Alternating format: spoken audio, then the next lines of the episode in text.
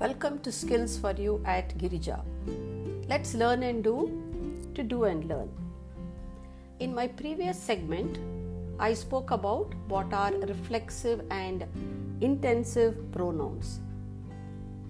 Let me take you through to what are indefinite pronouns. We use indefinite pronouns to refer to people or things without saying exactly who or what they are.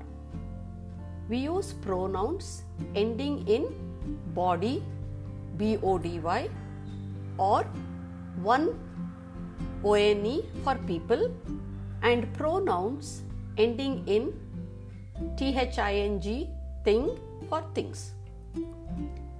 Here are some simple examples. First, listen to them and then I'll tell you uh, more about indefinite pronouns. Somebody stole his bike. No one saw Sham come into the house. Does anybody know who your teacher is? Everybody enjoyed the movie. I closed the door when everyone was inside. It was a very misty morning. We could not see anything. Does someone have something that could help me with anything? Okay, after an indefinite pronoun like anybody, anything, everyone, or someone, we use a singular verb. For example, everybody loves Sally.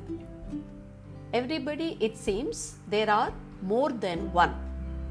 But everybody means every single person or individual, and here every individual loves Sally. Another example everything was ready for the party. Everything here is every single thing or item that was required for the party was ready. Hence, the verb is singular. After an indefinite pronoun like none, some, we, we use a plural verb. Both have driver's licenses. Several attended the wedding. Many were watching the match. Only a select few win the Pulitzer Prize. Some more examples. Both like to eat chocolates. Few enjoy doing their homework. Many like ice cream. The indefinite pronouns like all, any, more, most, none, some can be either singular or plural. If the word after the pronoun is singular, use a singular verb. If the word is plural, then use a plural verb. Let's take a look at this sentence. All of the cake has been eaten. Uh, all of the cake here is a reference to only one cake. All right. Does anyone know what time it is? Do you know what time it is?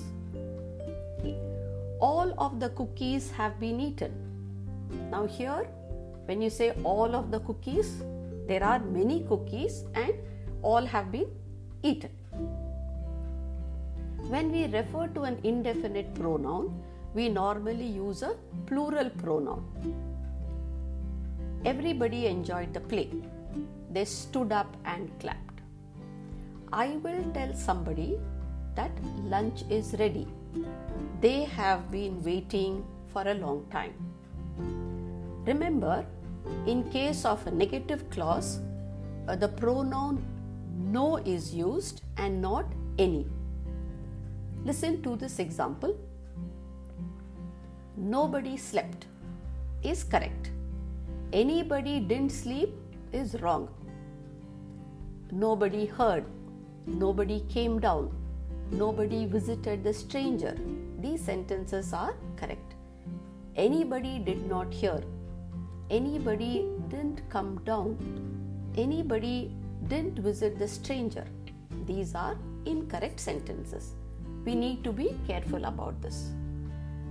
Okay, so we can add an apostrophe s to an indefinite pronoun to make a possessive.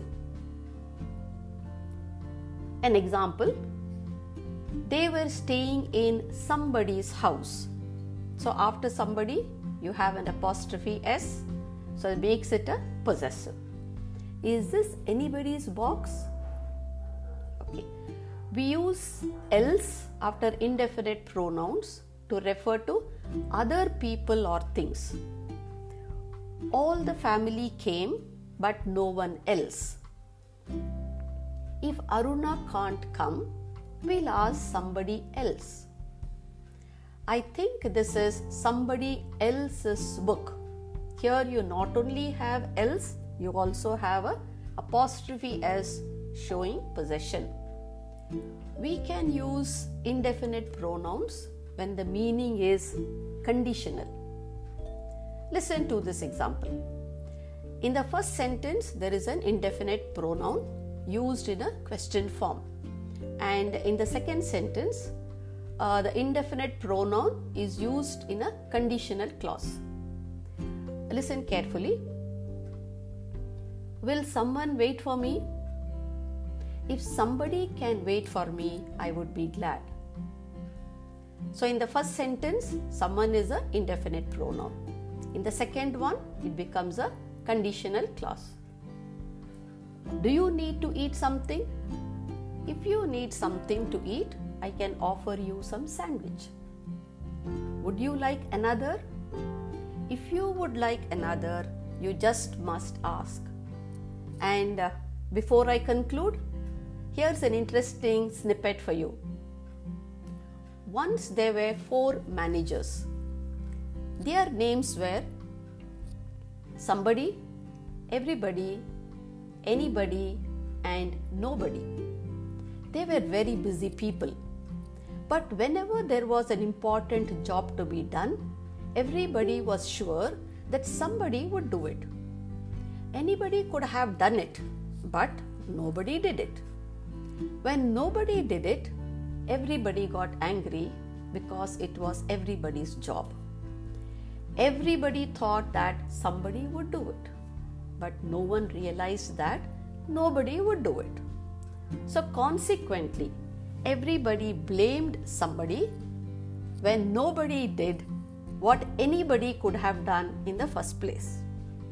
So, more in my next. Until then, learn and do to do and learn.